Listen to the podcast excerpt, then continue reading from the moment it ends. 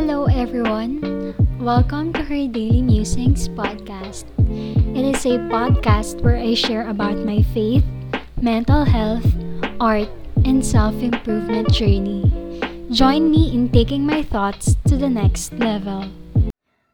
Hi, everyone, and welcome to another episode of her Daily Musings podcast.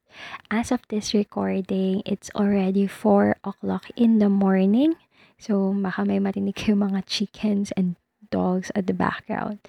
But, I felt this urge to record this episode right now because I want to check up on you and if this podcast reaches you out, I pray that you will be encouraged and you will find solace and comfort in your soul. So, this is one thing that I want to ask to you right now. Are you stressed? Or how stressed are you right now? For the first question, if you answer yes, I want you to think kung gaano ka ka-stressed ngayon. Yes, because sometimes we are not completely aware kung gaano tayo ka-mentally exhausted dahil tuloy-tuloy yung takbo ng buhay in every single day that we do not have the time to just pause, to reflect. Kumbaga, parang sa generation natin, tinatawag tayong hustle generation. And that makes us like acting like a robot on a daily basis. Especially if you are a student or if you are a working, working adult, or even if you are a mom or a parent. 'Di ba parang tuloy-tuloy yung takbo ng buhay na minsan hindi na natin nare-reflect yung mga nangyayari sa atin on a daily basis. And if you are the person na nagagawa mo yun, praise God for you and I am happy for you that you find time to do it. But right now, I just want to share an encouragement to you from this verse in the Bible. To be honest, I am in the place right now where I feel mentally and physically stressed. And I know that when I am at this point, kumbaga nagmamanifest siya sa mood ko, sa actions ko, and even sa day-to-day approach ko sa buhay. Kumbaga parang when you are stressed, you feel like you are dragging your feet every single day to just get by sa mga kailangan mong gawin. And it's not really good, right? And to be honest, once more, nagma-manifest siya ngayon in my mood, nagma-manifest siya in my physical aspect kasi parang bumalik na naman yung allergies ko right now. I don't know if it's because rainy season na or dahil hindi na naman tama yung pag-aalaga ko sa sarili ko. Like, for the first time in a month, I missed five or a week of working out. Ganyan. And hindi okay yung water intake, ganun. So, meron talaga siyang mga manifestations eh, sa iba't ibang tao. And, dahil nandito sa point ng buhay ko ngayon, isang verse at isang verse lang talaga yung tumatakbo palagi sa isipan ko when I am feeling this much, when I am feeling stressed like right now. And it is in Matthew 11 chapter 11 verses 28 to 30. I will read in the NLT version. It says, Then Jesus said, Come to me, all of you who are weary and carry heavy burdens, and I will give you rest. Take my yoke upon you. Let me teach you, because I am humble and gentle at heart, and you will find rest for your souls. For my yoke is easy to bear, and the burden I give you is light. Sometimes we do things our own way just to cope up with stress. For some, they like to sleep in all day.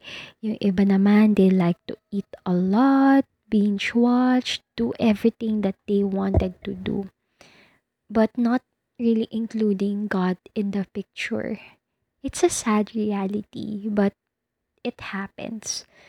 But isn't it encouraging and comforting enough to know that Jesus, the Son of God, yung God na majestic and yung God na napagdaanan rin yung mga bagay na suffering, pains, restlessness is encouraging us to come to Him. Not physically come to Him, but to come in His presence by means of spending time with Him, by seeking Him, by opening up to Him yung mga nararamdaman mong pagod.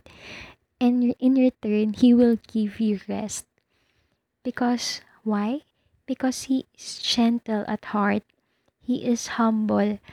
And He will give us rest. And for me, it's very comforting to know na when I become stressed about the circumstances happening right in my life, I am being reminded na Maui, you don't have to carry it all by yourself. Hindi mo kailangang dalhin lahat ng problema na meron at hindi mo kailangang resolbahin lahat ng nakikita mong problem. All you need to do is to come to Him, to guide, to ask Him, to seek Him, and in return, He will give you answers. He will give you rest. And sadly, minsan kasi yun, in my personal ah, kapag nasa-stress ako, sometimes na neglect ko talaga yung quality time ko with the Lord. Kumbaga yung time na undisturbed, unhurried, because I feel like I still need to do something.